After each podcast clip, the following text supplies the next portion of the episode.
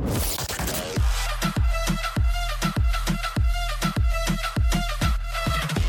Dara, Gue Laila, and this is Kejar Paket Pintar. Hai La, Hai Dar kita ketemu lagi di Kejar Paket Pintar rekaman jarak jauh. Masih jarak jauh aja ya nih ya Iya, Masih walaupun padahal udah melonggar ya.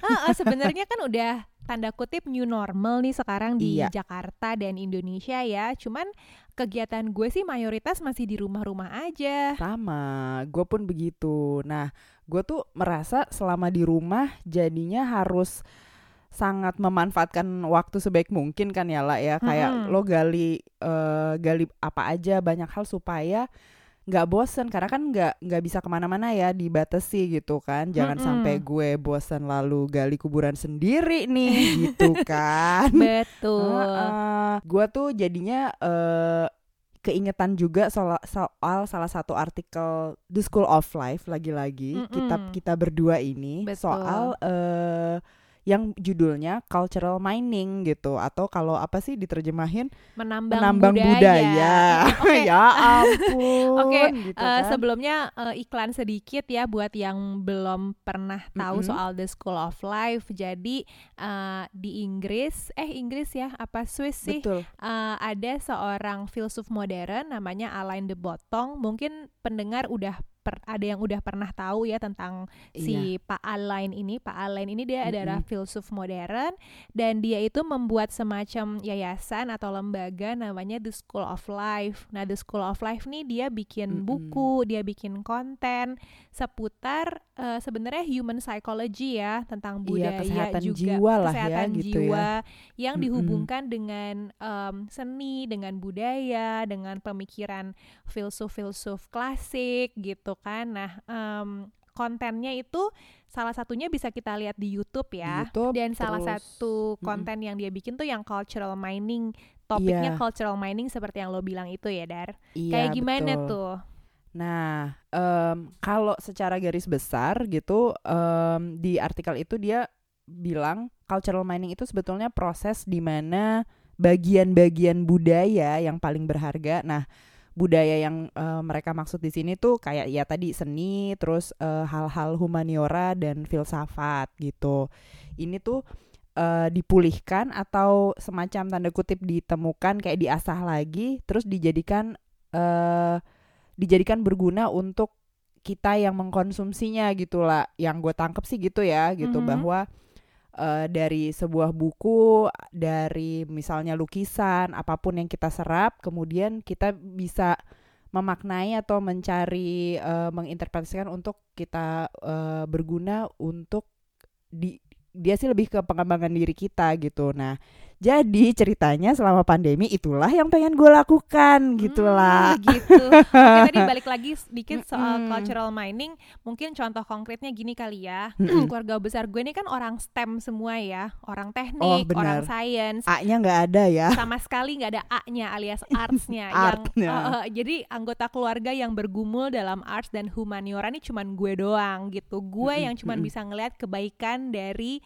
bidang arts dan sosial dan humaniora gitu kan. Iya Jadi bagi orang-orang seperti keluarga besar gue yang orang STEM banget, bagi mereka arts and culture tuh nggak ada gunanya. Apa sih ngeliat lukisan ya untuk hiburan aja, nonton, hiburan aja ya Nont- semata ah, ah, gitu nonton film, semata ya dengerin musik, baca karya sastra itu hanya untuk hiburan aja dan kalau sempat aja tidak berguna untuk mankind Iya. atau kehidupan umat manusia. Nah, tapi The School of Life ingin mematahkan itu ya Betul. bahwa karya sastra, karya lukisan, apa pun itu bisa diolah dalam artian tuh diekstrak, dicari Ekstrak. essence-nya. Hmm, apa sih essence dari eh, karya Simfoni 9 Beethoven gitu ya. Iya. Apa sih essence-nya eh, eh, yang bisa digunakan oleh umat manusia dalam kehidupan sehari-hari? Apa pelajaran moralnya? What is the good idea dari karya tersebut misalnya atau the good idea dari pemikiran Sokrates gitu kan, Betul. filsuf Yunani zaman dulu. Jadi kurang lebih seperti itu. Iya. Apakah lo melakukan itu selama pandemi? Itu. Wow, keren banget, Shay. ceritanya ya ceritanya ya berusaha gitu ya dari dari mulai komik detektif Conan itu gue cari apa apa Apa essence dari Essence detektif Conan? detektif Conan gitu kan nah iya jadi em, ceritanya gue mau melakukan itu ya dari mulai em, podcast film yang gue tonton Mm-mm. buku komik nah itu em, gue cobalah ekstrak sari-sarinya dan em, dan ini yang menjadikan episode kali ini ya lah yang eh, kita mau berbagi mungkin temuan-temuan berharga versi gua dan lo sendiri Mm-mm. gitu. Iya betul. Dan spesifiknya teks, ya atau betul. bacaan ya. Teks. bukan film, bukan uh, musik. Kita udah pernah ngomongin film di beberapa Iya. Betul. episode yang lalu. Kali ini kita akan ngomongin teks. Teks. Jadi kalau teman-teman ada yang pernah dengar episode Masih kita yang ingat? dulu Iya. banget, ha-ha, judulnya teks-teks Ciamik ini kayak episode tiga tahun lalu Nah. ya. Nah ini adalah teks-teks Ciamik Part 2. Betul. Jadi eh, kita kan selama pandemi ini kan kita kayak baca buku, baca artikel, terus ada nggak sih bahan bacaan yang berkesan selama pandemi ini? Terus ya udah kita bahas dalam episode ini. Bisa berupa puisi, bisa berupa paragraf, bisa berupa mm-mm. cerpen. Pengennya novel ya temen gimana Ngebahas yang ngebahas satu novel berat juga sih dalam satu Iya. episode ini. Pokoknya teks-teks yang oke lah ya. Iya, iya buat eh ya buat gua dan lo masing-masing ya Mm-mm, gitu kan. Nah, kalau dari gue Mm-mm. eh akhirnya gue memilih dua jenis teks dari dua penulis yang berbeda juga lah gitu. Dan Sangat berbeda. sangat berbeda. satu puisi, satu lagi gue tuh nggak jelas sebenarnya formatnya apa. prosa Ini es- kali ya prosa, esai atau sebuah abstraksi karya ilmiah gitu entah juga gitu ya Mm-mm. nah jadi jadi gue mau bagi mem- berbagi dua teks gitu nah yang pertama Hmm, ini oke. puisi berjudul kopi ditulis oleh Nirwan Dewanto dan diambil dari buku himpunan puisinya yang berjudul Jantung Lebah Ratu. Nah, eh, kayak gimana coba Eh, kita dengerin dulu kali ya puisinya ya. Kak Dara mau berdeklamasi. Ya. Mari. Mari. Kopi. Diambil dari buku himpunan puisi Jantung Lebah Ratu oleh Nirwan Dewanto. Di tangan lelaki itu kami coba bersabar. Namun, betapa cangkir ini gemetar oleh tubuh kami yang luas seperti langit Potosi. Menuju kami wajah lelaki itu. Kami akan naik ke mulut lelaki itu. Aku dan kembaranku, aku dan seteruku kami akan berpisah selepas leher lelaki itu. Dia ke arah malam di usus besarnya, dan aku ke arah matahari di peparunya. Tak sabar lidah lelaki itu. Namaku arus kali atau bakal salju.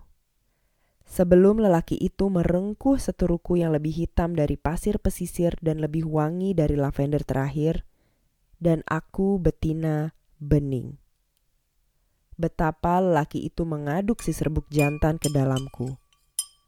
Oleh bahang lelaki itu, aku dan seteruku seperti tak terpisahkan lagi.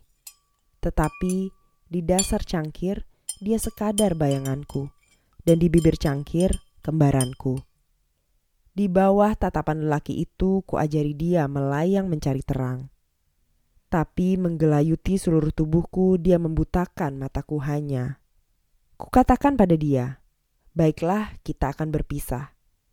Mungkin aku kalah setelah menaklukkan lidah lelaki itu. Tapi kami cuma bisa bertarung, bersetubuh, makin pahit, membumbung, menghujani bentang koran pagi yang terkulai di pangkuan lelaki itu. Penderita insomnia lelaki itu. Wah menarik menarik sih ya Dar ya puisinya. Cuman gue tuh sebenarnya awam banget sama puisi. Hmm. Jadi dari seluruh bentuk karya sastra Ya. yang di muka bumi ini ya, mau esai, novel, prosa, em, puisi itu adalah salah satu bentuk yang paling sulit gue cerna. Setuju gue juga.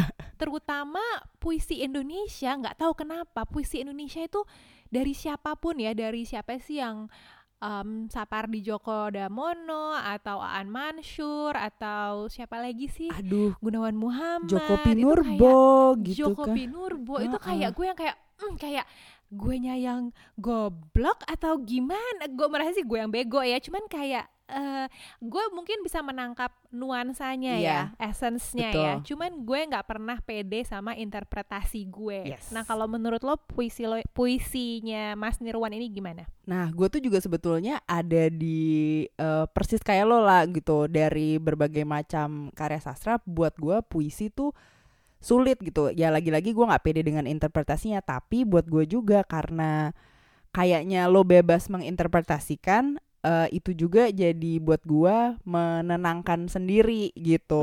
Mm-mm. Jadi terus abi apalagi kalau si penulis puisinya tuh diksinya tuh kayak kaya gitu loh lah yang Iya. nyusun kata-kata nggak pernah kepikiran di gue oh ini gini ya terus Iya. artinya apa ya terus ya udah gue coba eh, berimajinasi sendiri dan itu menurut gue em, seru gitu dan gue waktu itu nem- menemuk jadi memang gue udah pernah beli bukunya Mas Niron ini udah lama tapi nggak gue buka-buka kan gitu Mm-mm. karena kan kayak buku puisi itu bukan yang tipe lo baca kayak novel gitu nah Iya. suatu hari gitu di masa pandemi insomnia nggak bisa tidur terus mau ngelanjutin baca novel kok eh, ya udah mumet aja gitu akhirnya eh, ngulik-ngulik ketemulah buku eh, Mas Nirwan ini Mm-mm. gitu dan kenapa spesifik kopi pas itu gue lagi nyisir aja jadi asal-asal buka terus ketemulah buku eh, judul kopi ini pas gue baca gue tuh nge-relate ya mungkin interpretasi gue juga bisa aja salah ya nggak sesuai dengan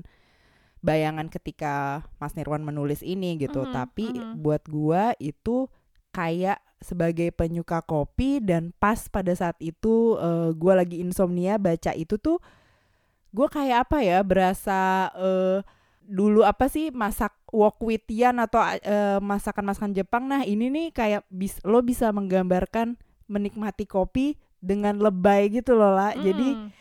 kalau buat gua eh mi- ini mungkin bagai orang yang menul bagaikan orang yang menulis review kopi secara lebay gitu. Jadi nggak cuman oi parah banget woi seenak itu woi gitu. Iya pahit banget woi pas pahit banget woi. Hmm. gitu.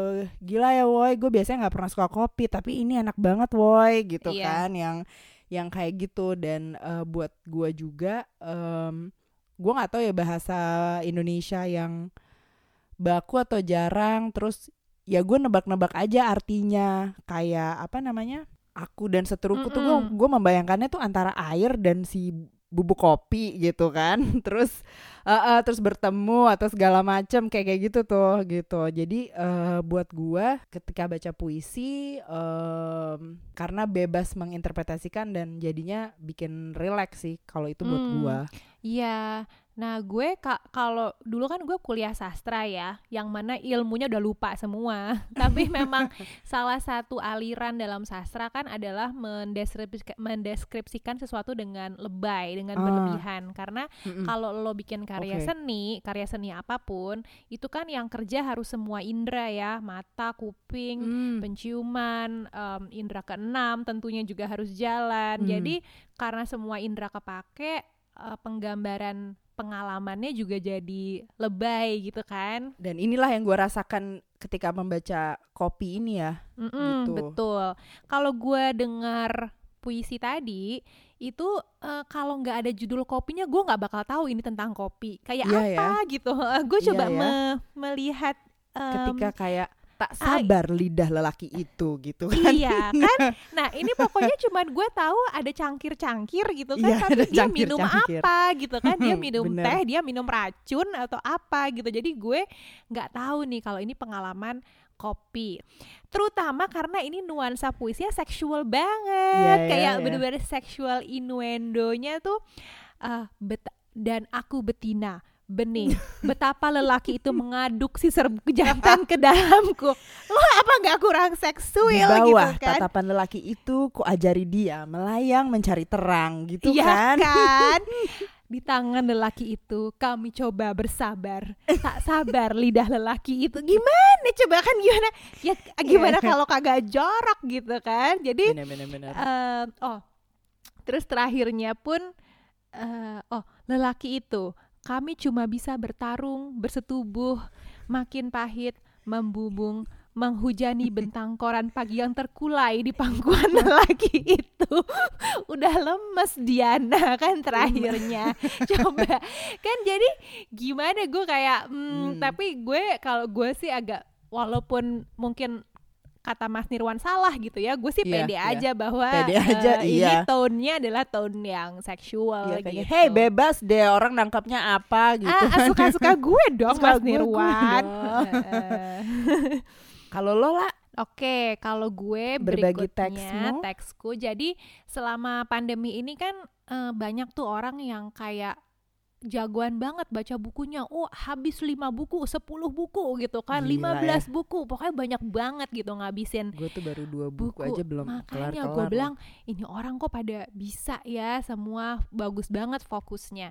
Gue selama lima bulan ini dari Maret ya itu Mm-mm, gue mm-mm, baru mm-mm. menyelesaikan dua buku. Salah satunya pun buku lama, jadi buku lama yang kubaca kembali gitu. Iya. Buku lama yang kubaca kembali ini adalah Fragile Things judulnya. Jadi Fragile Things ini adalah buku kumpulan cerpen oleh Neil Gaiman. Teman-teman harusnya tahu ya Oh. Neil Gaiman siapa? Neil Gaiman harusnya ya Ah, ah, penulis yang udah beken banget dan banyak banget buku dia yang sudah dibuat film kayak Stardust, Coraline, yang Coraline. animasi, terus kayaknya American Gods juga American udah. Gods serial ya. Mm-mm. Terus dan rata-rata tuh agak agak ho- horor tapi bukan horor yang sebenarnya eh, tepatnya bukan horor tapi fantasy. fantasi ya ya Heeh, fantasy tapi dark gitu kali iya ya. dark sih dark banget sih Mm-mm. Nah, em, memang kalau em, mau sharing dikit, Mm-mm. selera buku favorit gue tuh spesifik,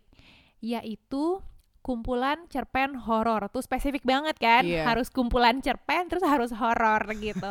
Dan penulis-penulis favorit gue tuh The Holy Trinity nih, tiga orang nih yang kayak pasti gue beli bukunya, Iya. yaitu Stephen King, Iya. terus anaknya Stephen King, Joe Hill, terus Neil Gaiman. Hmm, hmm. Eh, nah, Fragile Things ini sebenarnya bukan eh, not exactly kumpulan cerpen Hmm. dan not exactly horror. Seperti yang Oke. tadi gue bilang, Neil Gaiman itu kan sebenarnya genrenya fantasi ya. Iya. Jadi dia suka memasukkan unsur fantasi dalam ceritanya. Tapi ya maksudnya fantasi kan bisa mencakup makhluk gaib, betul fairy tales, makhluk Mm-mm. hayalan, terus peristiwa supernatural. Jadi kalau agak-agak dark dikit mungkin rasanya horor tapi sebenarnya dia lebih bukan ke ya. fantasy. Iya.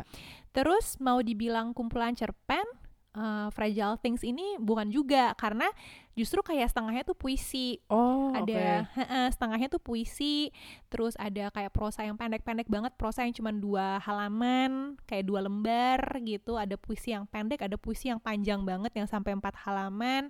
Terus tapi juga ada cerpen dan bahkan novelet.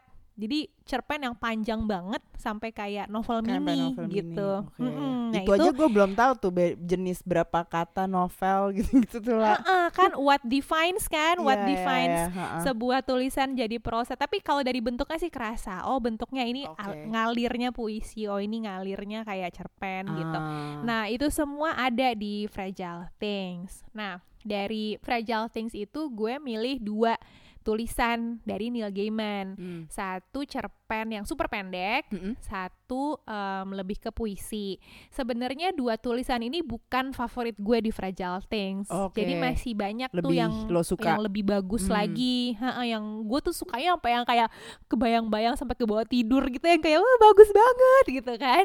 Tapi kepanjangan gitu, kepanjangan untuk dibacakan dan dibahas di sini. Jadi yang pertama gue akan bawa eh, apa? akan membacakan puisi ya. Ya. Puisi dari Neil Gaiman. Judulnya The Day the Saucers Came. Cering. Silahkan. The Day the Saucers Came oleh Neil Gaiman. That day, the saucers landed, hundreds of them, golden, silent, coming down from the sky like great snowflakes. And the people of Earth stood and stared as they descended, waiting, dry mouthed to find out what waited inside for us, and none of us knowing if we would be here tomorrow. But you didn't notice, because that day, the day the saucers came, by some coincidence, was the day that the graves gave up their dead and the zombies pushed up through the soft earth or erupted, shambling and dull eyed, unstoppable, came towards us, the living. And we screamed and ran, but you did not notice this because on the saucer day, which was zombie day, it was Ragnarok also. And the television screen showed as a ship built of dead men's nails, a serpent, a wolf, all bigger than the mind could hold, and the cameraman could not get far enough away. And then the gods came out, but you did not see them coming because on the saucer zombie battling gods day, the floodgates broke, and each of us was engulfed by genies and sprites, offering us wishes and wonders and eternities, and charm and cleverness, and true brave hearts and pots of gold, while giants fee fo foamed across the land, and killer bees. But you had no idea of any of this because that day, the saucer day, the zombie day, the Ragnarok and fairies day, the day the great winds came and snows and the cities turned to crystal, the day all plants died, plastics dissolved, the day the computers turned, the screens telling us we would obey, the day angels, drunk and muddled, stumbled from the bars, and all the bells of London were sounded, the day animals spoke to us in Assyrian, the Yeti day, the fluttering capes and arrival of the time machine day. You didn't notice any of this because you were sitting in your room, not doing anything, not even reading, not really, just looking at your telephone, wondering if I was going to call. Nah gitu, jadi eh, Hmm. kalau gue simpulin, Iya. inti dari puisi tadi itu adalah kiamat dan kisah cinta kali ya, kisah bucin gitu, budak cinta. kalau menurut gue Iya, gue juga nangkepnya Jadi- sih eh, ya hari akhir ya. hari akhir. Nah, Mm-mm, dalam mm-mm. puisi ini eh, Gaiman, Neil Gaiman menggambarkan kiamat eh, dengan bumi kedatangan berbagai macam makhluk kan. Betul. Awalnya alien, Iya. kemudian kedatangan zombie, terus kemudian kedatangan makhluk-makhluk mitologi, terus dewa-dewa, terus makhluk halus, raksasa, sampai wab- wabah lebah pembunuh killer beast gitu kan itu datang. terus bencana alam. Jadi gitu. Nah, eh, referensi alien, dewa-dewa, mythological creatures dan sebagainya ini ini tuh ciri khasnya Neil Gaiman banget. Jadi kalau ya kalau lo lihat Stardust, kalau lo lihat Coraline, American Gods, pokoknya karya-karyanya Neil Gaiman, eh, filmnya mungkin ya kalau lo tonton kan emang emang gitu banget kan elemennya elemen fantasy banget gitu. Nah, tapi ya walaupun dengan ya yang lucunya adalah dengan segala macam kehancuran ya. kehancuran datang ini ya eh, Mm-mm. ujung-ujungnya adalah walaupun kiamat datang yang kutunggu hanya kamu gitu Betul. kan. Iya bener but. Kalau lo Eh, kasih konteks gitu bener juga ya. Uh, you didn't notice any of this because you were sitting in your room not doing anything not even reading not really just looking at your telephone wondering if I was going to call Ha, kan bucin banget jadi lo kalau tanya banget tuh lo tau gak sih suka nungguin telepon gitu. Iya. Jadi kau bingung ini puisi apa? Apakah puisi cinta loh? Jangan-jangan kan puisi cinta tapi Juga ya. khas Neil Gaiman. Gue juga sempat baca komentar orang gitu di Heeh, heeh. internet bahwa uh, mungkin ini juga kayak menggambarkan orang zaman sekarang tuh terpaku pada handphone terus kayak nggak merhatiin sekeliling gitu loh dar Padahal udah kehancurannya udah seperti Eh, apa gitu iya, ya. mungkin di sekeliling tuh kayak udah gimana cuman yang ya udah apatis aja gitu ya deh Hmm. Nungguin gitu. Update di Twitter udah sampai Ah, mana ah. gitu untuk memutuskan. Embur. aku harus ngapain cek Twitter dulu ah gitu Ah, kan. ah, gitu cek aduh si doi udah lihat instastoryku belum ya Bel- gitu ah, ah. itu aja kali yang dipikirin jadi gitu sih Bener sih menurut gue juga kayaknya nih eh lebih ke kisah ya kalau yang gue interpretasikan juga mungkin lebih ke kisah cinta ya maksudnya kalau gue ngerasa ngerasain nih kalau lagi patah hati mungkin ini kena sekali ini mungkin. Mungkin, mungkin. Ha-ha.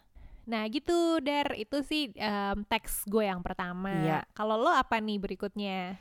Berikutnya adalah teks eh, kedua gua itu prosa ya lah ya berarti ya. Gua ya. Gitu. Kalau ini adalah sebuah cerita gitu, cerita pendek tapi formatnya tuh eh, menceritakan sebuah tanya jawab lah gitu kan. Wawancara ya. wawancara gitu kan Em, se- eh, cerita yang ditulis oleh Om Leo seniman kesayangan kita Betul. musisi Heeh. seniman eh, pixel terus Pixel kayaknya juga art. pixel art jago juga bikin website kayaknya gitu kan Mm-mm, mm-mm. dan ternyata eh, juga menulis eh, juga menulis gitu menulis cerita Mm-mm. dan sebetulnya menulis puisi gitu. Jadi yang gue ambil ini adalah eh, dari bukunya Om Leo, judulnya Disconnect. Mm-mm. Disconnect, sekumpulan tulisan Om Leo yang nggak nyambung dan memang betul seperti itu. Jadi di buku itu ada tiga kayak ada tiga bagian. Satu cerita-cerita pendek yang ditulis Om Leo, kemudian kumpulan puisi Om Leo. Mm-mm. Satu lagi lo inget kan dulu dia punya eh apa? Kolom ya. punya rubrik eh, punya kolom di Tracks. eh, majalah Tracks gitu untuk kayak tanya jawab soal eh, percintaan dan segala macam. Nah, ini nih diambil kayaknya beberapa dari yang dulu-dulu itu Hmm, gitu. Nah, mm-mm. kemudian jadi yang gua pilih gua ngambil salah satu ceritanya berjudul pemilihan presiden. Om Leo bercerita tentang pemilihan presiden Hmm, gitu. Oke, cocok sih ya. Ha-ha, nuansa-nuansa cocok ya. Kita dengerin dulu ya. apalah. Iya kan? ha-ha. Yuk kita dengerin dulu ya, Dar. Oke. Om Leo bercerita mengenai pemilihan presiden. Diambil dari buku Disconnect, segambreng tulisan gak nyambung Om Leo. Sebuah peristiwa besar nan spektakuler sedang berlangsung di negeri kita tercinta. Sebuah peristiwa yang mampu menyedot perhatian seluruh rakyat dan komponen bangsa ini. Hanya WC yang tidak bisa disedot oleh peristiwa ini, karena WC tetap harus disedot oleh tukang sedot WC. Masing-masing calon presiden berlomba-lomba untuk menjadi yang terbaik. Benar-benar sebuah perlombaan tanpa hadiah, hanya sebuah perlombaan untuk menjadi yang terbaik. Bagaimanapun juga, masih banyak hal yang patut kita mengerti lebih dalam tentang apa dan bagaimana sesungguhnya pemilihan presiden tersebut, walaupun tidak ada satupun calon presiden bernama tersebut. Berikut ini adalah beberapa pertanyaan dan jawaban penting seputar pemilihan presiden. 1. T. Tanya. Apakah yang dimaksud dengan pemilihan presiden secara langsung? J. Jawaban. Pemilihan presiden secara langsung adalah pemilihan presiden yang belok kiri karena boleh langsung, sedangkan pemilihan presiden yang lurus harus menunggu sampai lampu hijau menyala. 2. T. Tanya. Apakah kriteria presiden yang baik dan benar? J. Jawaban. Kriteria presiden yang baik dan benar adalah presiden tersebut selain baik juga benar. 3. T. Tanya. Apa yang harus kita lakukan jika seluruh calon presiden tidak ada yang memenuhi kriteria tersebut? J. Jawaban. Yang harus kita lakukan adalah berolahraga secara teratur, makan makanan bergizi, berhenti merokok, dan minum vitamin. 4. T. Tanya. Pacar saya melarang saya untuk ikut pemilihan presiden. Apa yang harus saya lakukan? J. Jawaban. Ajak pacar Anda ke pantai Carita, beri pengertian yang mendalam tentang makna pemilihan presiden secara langsung bagi kelangsungan hidup bangsa Indonesia. Ciptakan suasana yang cukup romantis seperti kehangatan api unggun, alunan musik, bunga-bunga yang berserakan, kambing guling, dan sebagainya. Jika taktik tersebut belum mampu meluluhkan hatinya, segeralah lapor ke kantor polisi terdekat dan bilang kepada bapak polisi, Pak, tolong, pacar saya telah memaksa saya untuk menjadi golput. 5. T. Tanya. Ketika berkampanye, seorang calon presiden memberikan uang tunai sebesar 100 juta rupiah kepada saya. Apakah saya berkewajiban untuk memilih beliau ketika hari pemilihan presiden tiba? J. Jawaban. Tentu tidak.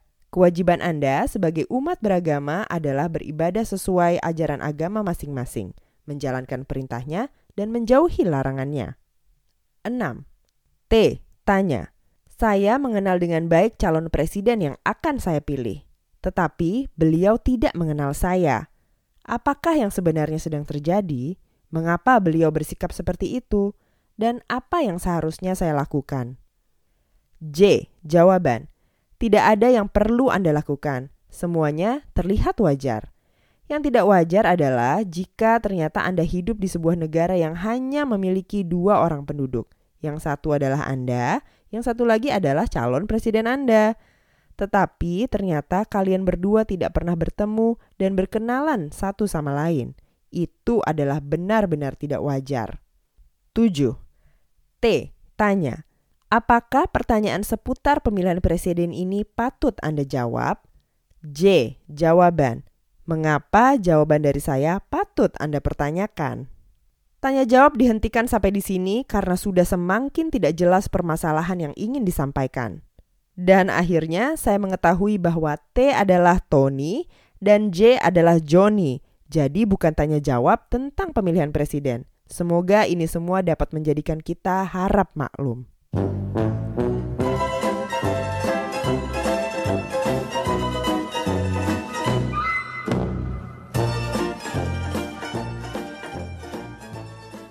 Nah, semakin jelas nggak soal pemilihan presiden gitu atas Makin penerawangannya.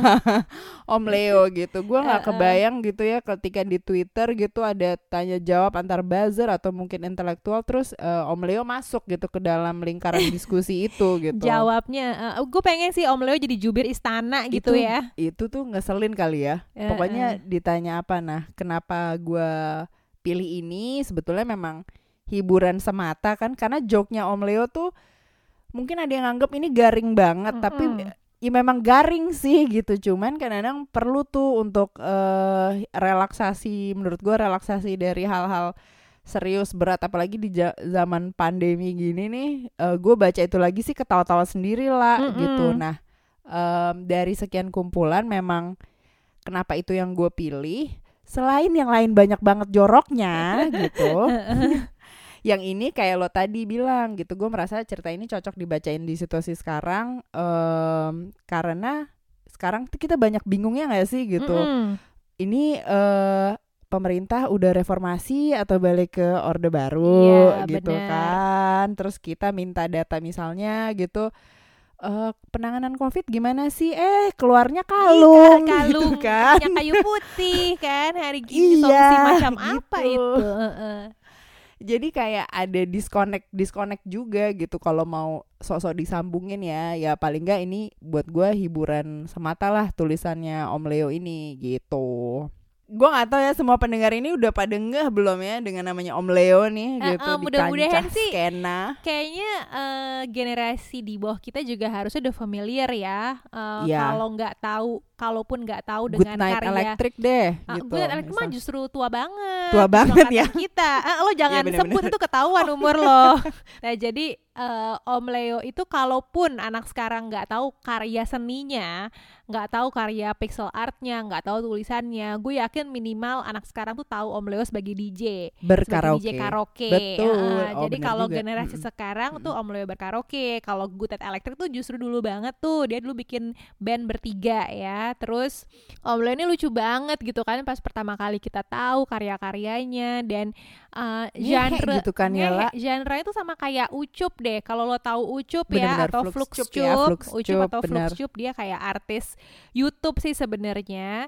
Eh, Iya. Ciri khas humornya adalah semuanya dibikin gak nyambung. Jadi tulisannya nggak nyambung antara paragraf ke paragraf. Dubbing. Eh, dubbingannya Iya, juga nggak nyambung kalau ucup kan. Nah terus em, ciri khas Om Leo yang lain tuh juga very sexual. Iya. Walaupun emang karena gua kelihatan dalam eh, prosa yang tadi dibacakan Dara ya, tapi karya lain tulisan Om Leo, komik Om Leo tuh jorok banget kayak iya super materi jorok, dewasa tuh jorok terus jorok yang porno banget. jorok tongkrongan gitu kan lah jorok tongkrongan eh, boys club gitu kan yang mungkin Iya. perempuan juga suka kadang nggak nyaman gitu tapi ketawa-tawa sih tetap gue lihat itu kalau Heeh. kalau lo search di Twitter tuh hashtagnya tuh komtok aja terus keluar tuh semua. Kontok ya K O M T O K ya. Biar. Coba dicari. Terus karena porno banget tuh ya gue ngerasa dulu tuh kalau gue punya gue punya komiknya Om Leo komik cetak ya. Kalau gue Iya, punya iya. komiknya gue punya stikernya tuh kayak punya narkoba. Kayak mesti mesti gue sembunyiin di mana nih gitu. Karena kalau ketahuan sama orang rumah gue kayak karena benar gambar kelamin terus gambar kelamin itu kayak miring bercabang semua tuh ada. Jorok banget.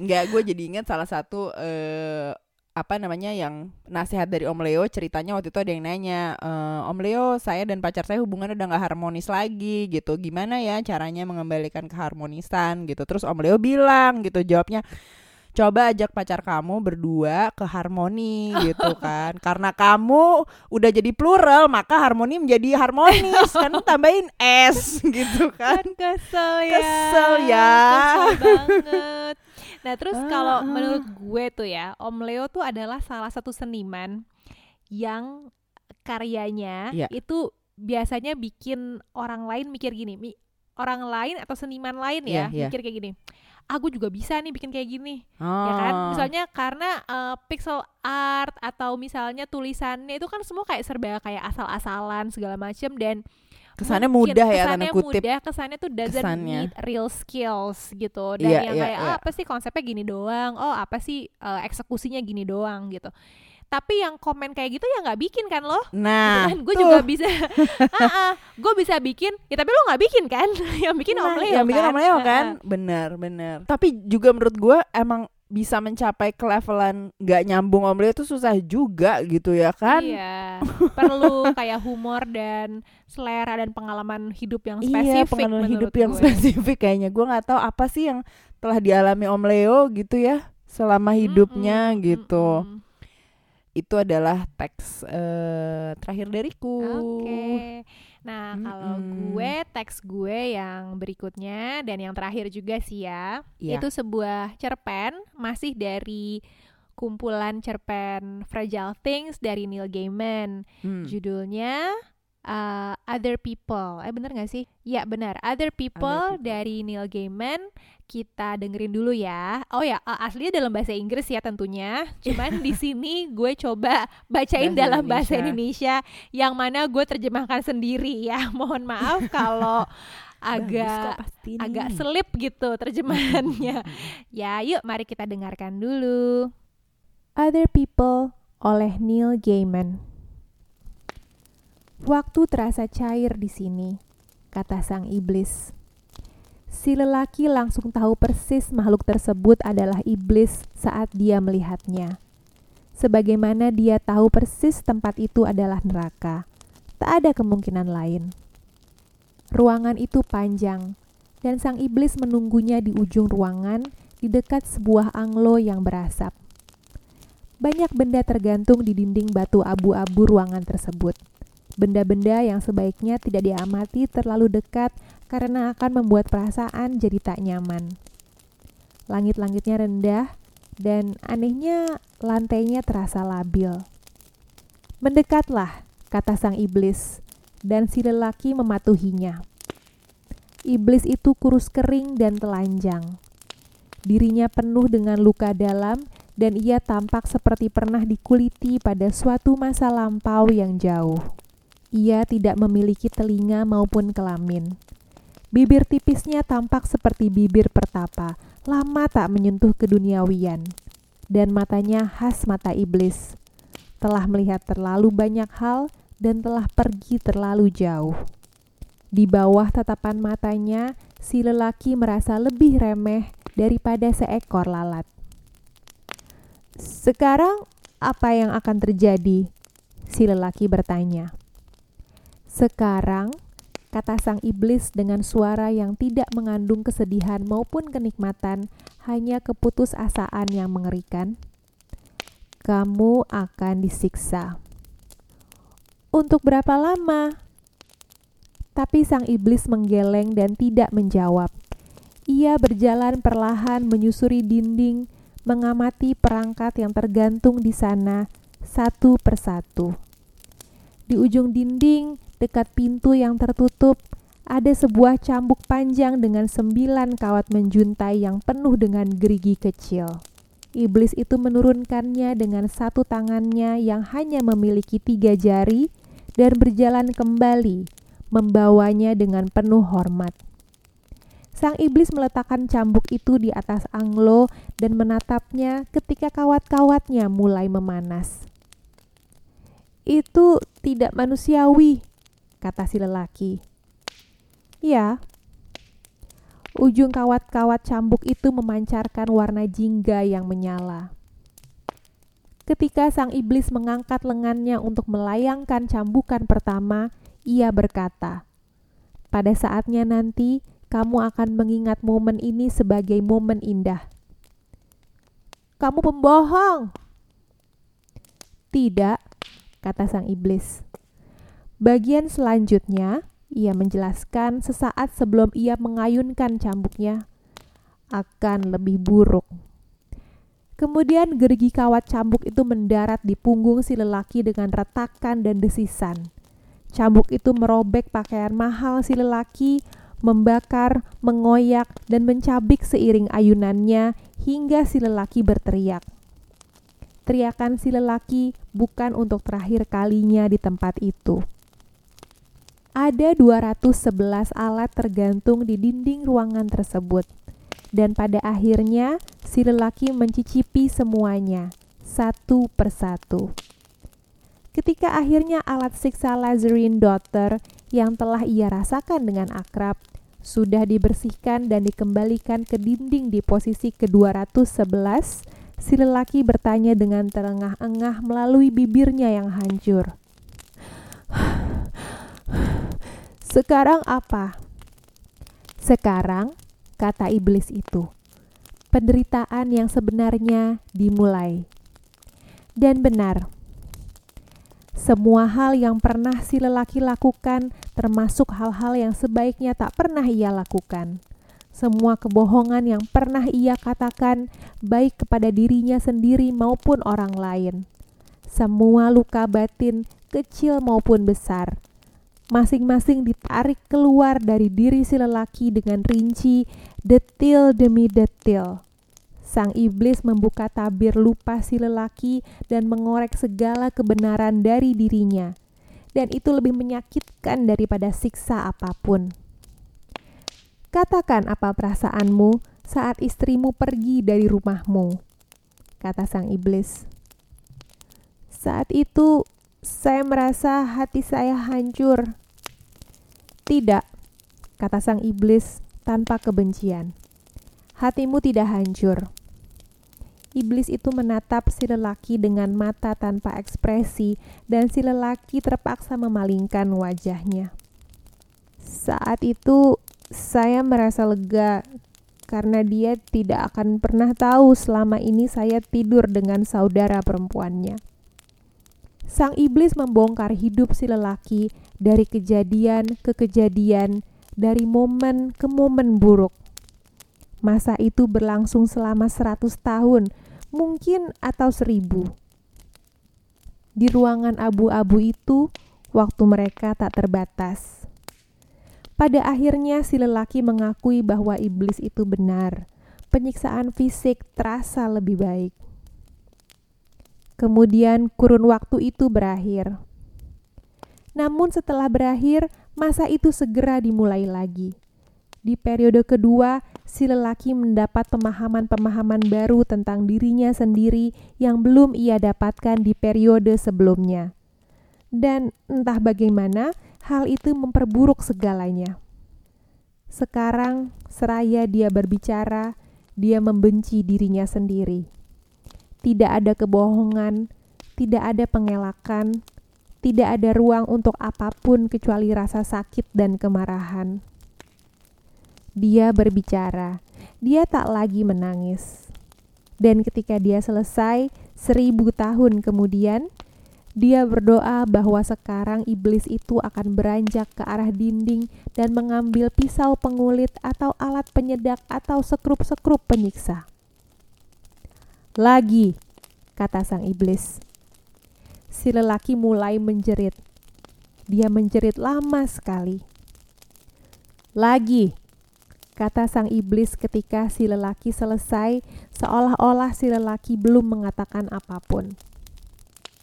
Rasanya seperti mengupas bawang. Kali ini, si lelaki belajar tentang konsekuensi melalui hidupnya sendiri. Dia mempelajari dampak dari hal-hal yang telah dia lakukan, hal-hal yang dia lakukan tanpa kesadaran, berbagai cara dia telah menyakiti dunia, berbagai kerusakan yang telah dia lakukan pada orang-orang yang tak pernah dia kenal atau temui. Ini adalah pelajaran paling sulit. Lagi, kata sang iblis, seribu tahun kemudian. Si lelaki berjongkok di lantai, di samping Anglo. Badannya perlahan berayun, matanya terpejam, dan dia menceritakan kisah hidupnya sambil merasa mengalaminya kembali, dari dia lahir hingga mati. Sedikit pun dia tidak mengubah kisah hidupnya, tidak mensensor ceritanya. Dia hadapi segalanya, dia buka hatinya. Setelah selesai, si lelaki duduk diam di sana dengan mata terpejam, menunggu suara itu berkata, "Lagi." Tapi tidak ada suara apa-apa. Si lelaki membuka matanya. Perlahan dia berdiri. Dia sendirian. Di ujung ruangan ada sebuah pintu dan ketika dia perhatikan, pintu itu terbuka. Seorang lelaki melangkah masuk lewat pintu tersebut. Di wajahnya ada ketakutan, kesombongan, dan keangkuhan.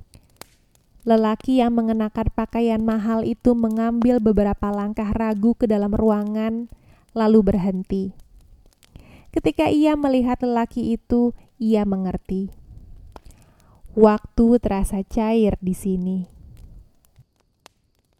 Jadi, uh, cerpen ini kan judulnya Other People, Mm-mm. tapi gue baca-baca sebenarnya tadinya mau dikasih judul Afterlife. Uh, Hmm. obviously ya, Iya. karena cerpen ini kan tentang Afterlife. afterlife alias akhirat, tepatnya neraka. Neraka jahanam. Neraka jahanam. Iya, betul. Eh, yang membuat cerpen ini menurut gue terasa meneror adalah karena siksaannya tuh fokus pada siksaan batin bukan fisik betul. eh, saat di neraka gitu ya. Nah ini gue eh, mau belok sedikit mau eh, ngobrolin soal surga dan neraka. Wow berat Langsung gitu. dari Om Leo Dari Om Leo. pas kan gitu mesti balance Mesti gitu balance hidup ini gitu. Iya. Mari Kak E. Gue pernah baca, lagi-lagi entah baca di mana. Coba jangan dikutip gue nya. ya gue tuh kalau baca, kalau ngasih referensi di podcast suka kayak lupa dari mana ya. Jadi nggak valid gitu. Jadi gue pernah baca bahwa eh, isi kitab suci, termasuk Al-Quran, itu tuh di tanda kutip dirancang agar pembacanya tuh bisa mengerti konsepnya. Jadi misalnya surga dan neraka. Eh, kenikmatan surga tuh kompleks Hmm. banget. Ah, Uh, dan oke. siksa neraka tuh kompleks banget. Saking kompleksnya itu nggak bisa kebayang untuk manusia. Kayak oh di neraka sakit banget, sedih banget, tapi kesakitan dan sedihnya tuh kayak, Kayak apa? apa Terus gitu uh, ya? terus di surga nikmat banget, tapi kayak apa nikmatnya? Itu katanya tuh udah kenikmatannya tuh di luar indera kita, udah di luar indera penglihatan, penciuman gitu. Jadi kayak udah nggak tahu. Tapi uh, tapi kan kitab suci tetap harus menggambarkan kenikmatan surga gitu kan. Nah, gimana nih supaya umat umat Nangkep Islam itu yang paham payah gitu, itu nangkep gitu kan. nangkep bahwa hey uh, lo harus uh, berusaha masuk surga ya karena di surga tuh nikmat banget. Nah, surga yang kita tahu penggambarannya di uh, Quran kan surga digambarkan tuh sebagai lanskap yang subur gitu kan ada kolam susu terus ada banyak pepohonan hijau royo-royo dengan buah-buahan kayaknya manis glittery gitu ya apa glittery, eh, pokoknya ha-ha, embun, cantik, cantik glowing gitu terus kan. subur yang gue tangkap tuh kayak subur, subur, hijau benar subur. subur. Quran kan tu- eh, turun di Timur Tengah ya, di Arab, di mana lanskapnya tuh gersang, padang pasir, sehingga bagi warga Arab salah satu kenikmatan tertinggi dalam hidup adalah eh, lingkungan yang lanskapnya subur hijau. Jadi Hmm, makanya kayak Makanya Quran suka ke Bali kayaknya ya. Makanya tuh makanya Quran digambarkan tuh kayak eh, hijau gitu kan. Padahal sementara bagi umat Indonesia yang tinggal di Bali ya biasa aja tuh gitu kan ya kalau hijau hari-hari be- hijau royo-royo Hmm. gitu ya biasa aja gue bangun tidur buka jendela juga udah langsung pemandangan hijau sungai Gemah Ripah sana, Loh pantai Jinawi. sini Eh, gitu eh, ya. gitu. benar, Tapi benar. ya gimana? Karena Al-Qur'an turun di, Di sana Arab. sih. heeh. Ya, Tapi heeh. perdebatan itu bukan soal apakah surga nanti betul-betul uh, begitu ya. hijau atau enggak, tapi uh, konsepnya adalah surga itu nikmat gitu kan. Jadi uh, intinya adalah surga itu kenikmatan. Sama kayak katanya uh, laki-laki yang masuk surga itu dijanjikan akan mendapatkan 72 bidadari. 72. Bener gak sih 72? Gue tuh lupa kalau nggak Benar salah. benar benar. Virgin pula ya ada catatannya Virgins. kan dibilangnya Catatannya virgin. virgins. Jadi 72 bidadari atau alias maksudnya perempuan perawan gitu kan. Iya. Jadi iya, konsepnya adalah dia akan mendapatkan endless sex dengan perempuan-perempuan cantik. Ya of course nggak ditulis ya endless sex Iya. gitu, tapi ya laki-laki dengan 70 perempuan mau ngapain lagi coba. Jadi eh tapi intinya jadi itu intinya bukan seks, intinya adalah di surga ada kenikmatan dan bagi kebanyakan laki-laki kenikmatan kan artinya seks dengan perempuan-perempuan cantik ya. Terus sama perawan pula. Jadi kayak oh I'm the first gitu kan. Nah, nah, jadi em, keyakinan gue adalah ada banyak makna lain di balik deskripsi plek-plek letter leh bahwa di laki-laki bahwa laki-laki di surga akan orgi dengan 72 bidadari Iya, gitu. benar, benar, Jadi, benar, benar, Mungkin tadi seperti yang gue bilang kenikmatan di surga itu kompleks banget eh, dan nggak bisa dideskripsikan. Kayak eh, kita mau mendeskripsikan warna ke orang yang buta dari lahir. Orang yang buta dari lahir nanya hijau itu apa sih? Merah itu apa? Oh, tuh sulit. gimana kita Gimana? mau benar. Eh. benar. atau misalnya kita mau mendeskripsikan musik ke orang yang tuli dari lahir gitu kan tulis kayak terus musik itu apa? Gimana kita mau menjelaskannya kan? Mungkin sama seperti bagaimana Tuhan mau menjelaskan surga dan neraka ke kita. Susah gitu. Jadi pakai perandaian yang paling gampang aja dipahamin manusia gitu. Salah satunya seks. Salahnya orang yang nangkep-nangkep letter leh gitu kan. yang kayak letter leh gitu kan yang merasa oh emang di surga ada begitu padahal belum tentu menurut gue ya. Begitu juga dengan neraka gitu. Jadi siksa neraka gue percaya siksa neraka tuh kompleks banget tapi nggak bisa dideskripsikan maka kita diajarinnya lewat komik siksa kubur gitu Komik ya siksa kubur. bahwa siksa akhirat tuh fisikal. Jadi lidah kita dipotong, tangan kita dipotong, badan dicelupin ke minyak panas minyak dan panas. Eh, ditusuk sana sini nanti Betul. dicabut lagi ketusuk lagi Di gitu kan sate. diulang-ulang Heeh. sate banget gitu. Jadi itulah gitu. Nah, gue em, nggak pernah baca referensi eh, siksa batin di neraka ya dari kitab suci. Tapi eh, penulis modern tuh pernah beberapa kali mencoba mendeskripsikan neraka seperti apa dan fokus para penulis modern ini tuh fokusnya ke siksaan batin justru ketimbang eh, siksaan fisik. Eh, sama seperti Neil Gaiman ini gitu kan. di cerpen yang tadi Cerpen yang bacain ya tadi, benar uh-uh. benar benar Nah, salah satu yang gue inget tuh gue pernah baca novel judulnya Hell. Ini novel Jepang. Dia karangan Yasutaka Susui. Novelnya tuh absurd banget, tapi bahkan gak ada jalan ceritanya gitu ya. Tapi Oh ya? kira-kira tuh, Hmm. em, jadi ceritanya tuh kayak tokoh utamanya meninggal, terus masuk neraka. Dan neraka itu sebenarnya hanya kayak helikopter view kehidupan dia di bumi. Ah, Jadi menurut novel tersebut di neraka tuh kita akan ketemu sama semua orang yang pernah kita kenal dalam hidup. mm, Terus kita akan mereka ulang kejadian paling menyakitkan yang pernah kita alami sama orang-orang itu. Misalnya pas hidup ada perempuan yang pernah affair sama orang lain gitu. Terus dia ketangkep basah sama suaminya lagi ML sama selingkuhannya. Nah di neraka dia akan mengulang kejadian itu terus-terusan. Hmm, dia akan mengulang ya kejadian tuh kayak ketangkep lagi ketangkep lagi gitu kan. Dan dia melihat pain di wajah suaminya gitu terus terusan terus itu atau misalnya endless gitu ya lah ya endless Heeh. uh, looping Iya, gitu iya. kan. Terus atau misalnya di dunia kita pernah menyaksikan anak kita meninggal ketabrak mobil misalnya ya. Nah di neraka kita akan menyaksikan kejadian itu terus-terusan gitu kan.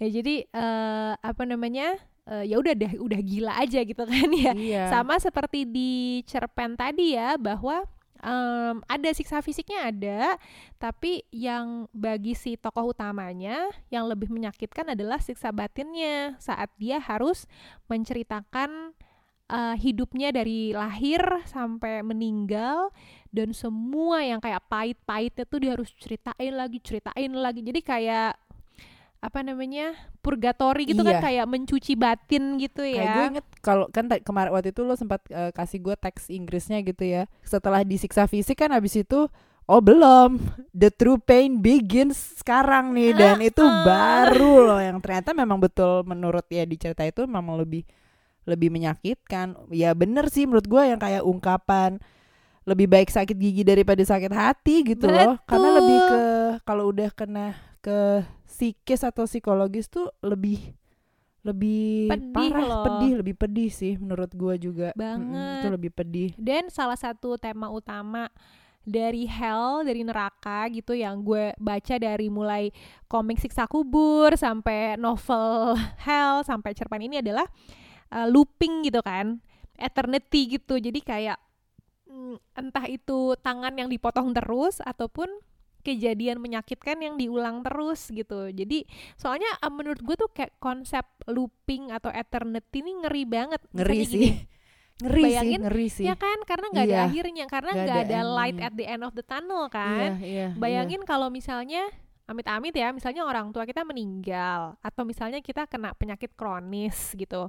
Misalnya kita sedih banget atau kita in pain banget. Kita tuh berpegang pada harapan ya udahlah suatu hari toh akan akan habis gitu. Suatu hari toh rasa sakit ini akan memudar. Iya, Nah, iya, kalau iya. misalnya kita sakit banget misalnya ya, ya atas ntar suatu hari gue mati misalnya gitu kan, dan ya udah selesai eh, penderitaan ini. Tapi di neraka gak akan selesai benar, gitu benar. kan itu yang Dan di cerita itu dia tulis kan time is fluid. Gue jadi inget juga kalau misalnya ya eh, kalau cerita-cerita lain misalnya di di dunia gitu ketika orang patah hati atau segala macam kan kadang-kadang ya udah lo jalan aja time will heal. Ini sih. Gak ada, tidak gak ada time will not heal gitu bang. time will not heal cause Uh-uh. time is fluid terus Iya. lo balik lagi anjing gitu. itu ngeri sih gue kalau ini kayak oh ya udah abis ini gue sholat sih. kali ya gitu kan tapi abis itu kan dia melihat dirinya sendiri Iya, ya itu dia masa menurut ketika menurut terakhir terakhirnya itu, kan itu ha-ha. kalau interpretasi gue terakhirnya dia yang jadi the devilnya dia yang jadi dia yang jadi devil dia gue juga nangkepnya eh, begitu dia tuh yang jadi ha-ha. iblis penjaga nerakanya tapi itu juga masuk dalam konsep looping sih kan? Hmm, berarti bener. eh, berputar circle of life kalau kata Lion King gitu kan setelah jadi penghuni neraka eh jadi penjaga neraka. Walaupun gue nggak tahu setelah jadi penjaga neraka terus jadi apa gitu gue nggak tahu ya. Tapi eh menurut gue ada konsep berputar atau looping juga di situ Tapi menurut gue gitu. ini mengeri mengerikan sih ya konsep looping ya kalau kayak eh, siksa kubur kan juga sebenarnya konsep looping juga ya eh, tusuk Uh-uh. eh, sembuh lagi ini gitu. Tapi gue juga ingat eh, serial The Good Place di Netflix itulah. Gue belum selesai nonton sih, tapi eh, gue melihat juga itu gambaran neraka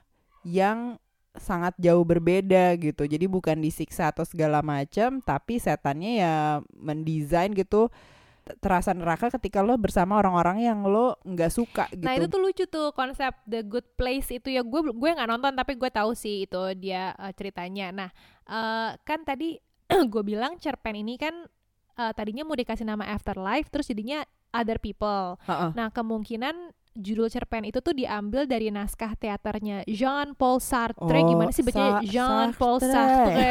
Heeh, ya.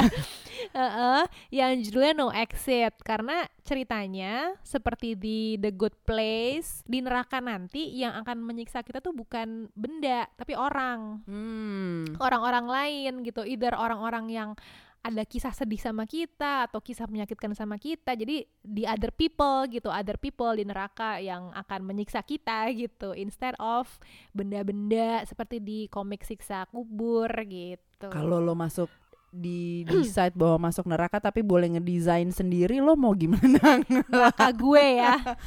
Neraka Aduh, lo. pahit. Gue saking pahitnya kayak gue Pahit. nggak mau ngomong di sini. Ih, takut ya. Takut karena kayak I have many pains in life kayak gue aduh kalau surga kalau surga lah Kalau surga surga kalau ya. lo boleh mendesain surga untuk lo lo a- apa? Surga gue adalah kayak kalau secara fisiknya sih yang duniawi-duniawi aja ya, yang Iya kayak iya iya tajir banget, bisa ke luar negeri terus gitu kan, terus naik first class. Gue tuh cita-cita gue sebelum gue mati gue harus naik first class loh ke luar negeri, nggak tahu harus harus yang jauh gitu ya, ke Eropa atau Amerika. bukan ke Singapura first Jangan class ke Singapura, ya nggak mau mau yang tidur 20 jam gitu loh. Itu kayak Iya, cita-cita iya, iya, gue yang banget bisa sebelum shower gue mati. gitu Ih, kan, Shower, ada apartemen dong kalau yang ada apartemen mini Iya, gitu di- kan. yang di Etihad apa Emirates Iya, gitu nangis. Etihad atau Emirates itu. Em, gila. Nah, terus itu sih yang duniawi masih kayak gitu. Cuman eh, hal lainnya adalah eh, gue kayaknya surga gue adalah gue kebal terhadap perasaan apa pun. Jadi misalnya kayak pasangan gue selingkuh, oh ya bodo amat gitu. Jadi kayak nggak punya perasaan gitu, nggak punya perasaan tersakiti karena kebalikan dengan di dunia, gue tuh orangnya baper banget kan, kayak super baper, gampang triggered gitu. Nah jadi kalau di akhirat laksamana perang gitu kan langsung mau eh. maju perang Eh, gitu eh, jadi di surga tuh kayaknya eh, gu- akan ideal kalau gue nggak punya perasaan, nggak bisa tersakiti kayak Buddha gitu loh, yang kayak ah bodo amat gitu. Kayak tenang Eh, eh, gitu ya biasa kayak aja, nggak nggak ngaruh gitu Bisa- bisa- emang gua bisa merasakan pikirin happy gitu. tapi nggak bisa merasakan penderitaan itu kayaknya surga gue. Lo gimana? Oh, hmm. Kalau gue tuh ngebayanginnya ya eh, nggak pengen ngerasain capek gitu loh lah. Jadi kayaknya fit terus. em, kemudian gue mau juga masih fisik ya nih ya. Eh. Kebayangnya fisik. Gue mau nggak tua-tua. Jadi itu bener loh. biologis nggak menghancurkan eh, tubuh ini Ih, gitu. Gue bener di certain things gitu. Eh. Udah, abis itu gue di surround by em, shitless puppies Oh aduh mau banget. anjing-anjing tapi Anjing-anjing. nggak eh eh Oh, gitu kan shitless puppies tuh dan nggak bau itu enak banget loh Dan nggak bau nggak tuh pernah mandi tapi nggak bau. surga ya Eh, eh, Hmm. surga banget sih, pengen banget sih gue. Fisik Ya gue tuh- juga kalau di surga sih gue pengen fisik gue adalah pas gue SMA. Pas gue SMA iya loh kurus makan apa aja tuh kurus. Eh, eh, boobs masih perky gitu kan, nggak kena gravitasi. bener ya ya ampun ya di Itulah, pandemi begini kan ya. ngayal-ngayal ujungnya apa sih pandemi ini no exit apa gimana nih apa ini no neraka exit. Eh, looping, looping, groundhog day tiap hari ya gini terus kan, ampun, iya. tiap hari gini terus Aduh, tapi Aduh. semoga di pandemi ini dengan kita lebih sering di rumah mungkin kita bisa lebih banyak eh, menambang budaya ya kak lewat betul bacaan, Cultural lewat mining, film. betul Betul. Nah, gue sih pengen juga sih pengen tahu eh, yang ngedengerin ini mungkin boleh bagi-bagi komentar di Instagram kita atau di SoundCloud ya. Mm-mm. Kalau Spotify kan nggak bisa eh, Komen. nulis apa-apa kayaknya nggak bisa Iya. komen Mm-mm. gitu. Pengen pengen tahu dong bagi-bagi eh, temuan-temuan teks ciamik eh, kalian apa aja sih? Betul. Baca apa sih yang Gitu. menarik? Bisa artikel, Iya. bisa paragraf, bisa lirik lagu mungkin ya yang dirasa Iya. menarik atau Betul. cerpen atau novel. Boleh eh, Instagram kejar paket pintar di Mm-mm. kejar underscore paket underscore pintar. Terus Yes. kalau eh, mau di Spotify, eh sorry di SoundCloud komen juga Di bisa. SoundCloud, Yes. Kalau misalnya mau kirim surat cinta bisa ke email kejar paket pintar podcast ya kak. Iya, kejar pakai pintar podcast at gmail.com atau DM DM kita. Ah, seneng loh kita kalau ada DM ya. Betul. Gue Dara. Gue Laila. Dan ini kejar paket pintar, rekaman jarak jauh. Dah. Dadah.